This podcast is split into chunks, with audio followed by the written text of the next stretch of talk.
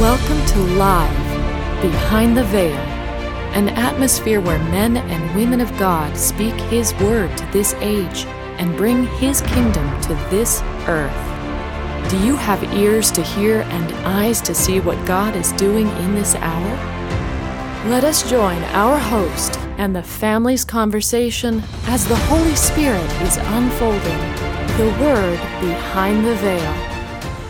From many voices comes the cry of the Holy Spirit. Turn unto the Lord. Set your heart on Him.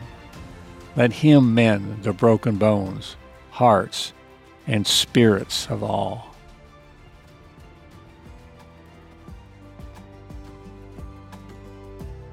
Thus says the Lord, preserve justice and do righteousness, for my salvation is about to come, and my righteousness to be revealed. How blessed is the man who does this, and the Son of Man who takes hold of it, who keeps from profaning the Sabbath, and keeps his hand from doing evil. Sing to Jehovah a new song, for He has done wonders. His right hand and His set-apart arm, He has brought Him deliverance. Jehovah has made known His deliverance. His righteousness He has openly shown. Before the eyes of the nations, He has remembered His loving commitment and His trustworthiness to the house of Israel. All the ends of the earth have seen the deliverance of our Elohim. Raise a shout to Jehovah, all the earth. Break forth in song, rejoice and sing praises. Sing to Jehovah with the lyre, and with the lyre and the voice of a song, with trumpets and a voice of, of the shofar. Raise a shout before Jehovah the Sovereign. Let the seas roar and all that fills it, the world and those who dwell in it. Right. Let the rivers clap their hands. Let the mountains yeah. sing to, together for joy for Jehovah. And He shall come to judge the earth. He judges the world in righteousness and the people in straightness. It's that day that we're living in. Come, come to the feast. Yes. Come to the celebration of His presence. Come and tabernacle with Him. All right. You can't help but to be thankful, you know, for the designated times such as these, as trumpets. You know, one thing I, I remember while researching is that it was blown one hundred times, and it was blown so that nobody would miss it. And that's how our Lord is. He is continuously using the Holy Spirit, and right. He is saying, don't miss out on my call. I remember about the ram's horn, how it was from, you know, it had the flesh in it, but when it's blown, it's like the Spirit blowing through us, you know, blowing through flesh. You love the world so much that you don't want anyone to miss out, and we don't. And that's why we're here, because we're those witnesses. We're the ones that need Him also. Right. You know, that we're exactly. we're not just saying, world, you know, pay attention, but we ourselves yes. are saying, I right. want to be a part of it. I must be a part of it. Well, tonight you can feel there's a constraining of the Holy Spirit. It's not just a call out in the Spirit, but it's like the Holy Spirit's drawing people. He's constraining people. He's going, the time is nigh. The time is now. It's not like we've got all this time. He's crying out. He's reaching out tonight and touching hearts. Blow the trumpet in Zion, sound the alarm in my holy hill. And this falls with what Ron was saying. Let all who live in the land tremble, for the day of the Lord is coming. It is close at hand, a day of darkness and gloom, a day of clouds and blackness. Like dawn spreading across the mountains, a large and mighty army comes, such as never was in ancient times, nor will ever be in ages to come.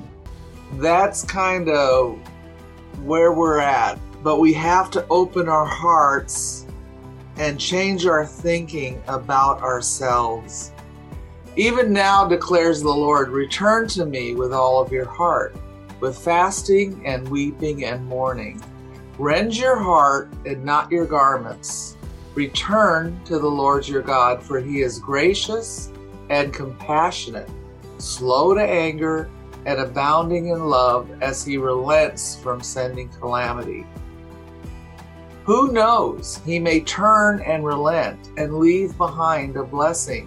Mm-hmm. This country is under judgment, and we need to really push through and reach in and prophesy and reach in into the Lord and have his heart turn and see things changed. See his heart change toward us, toward this land.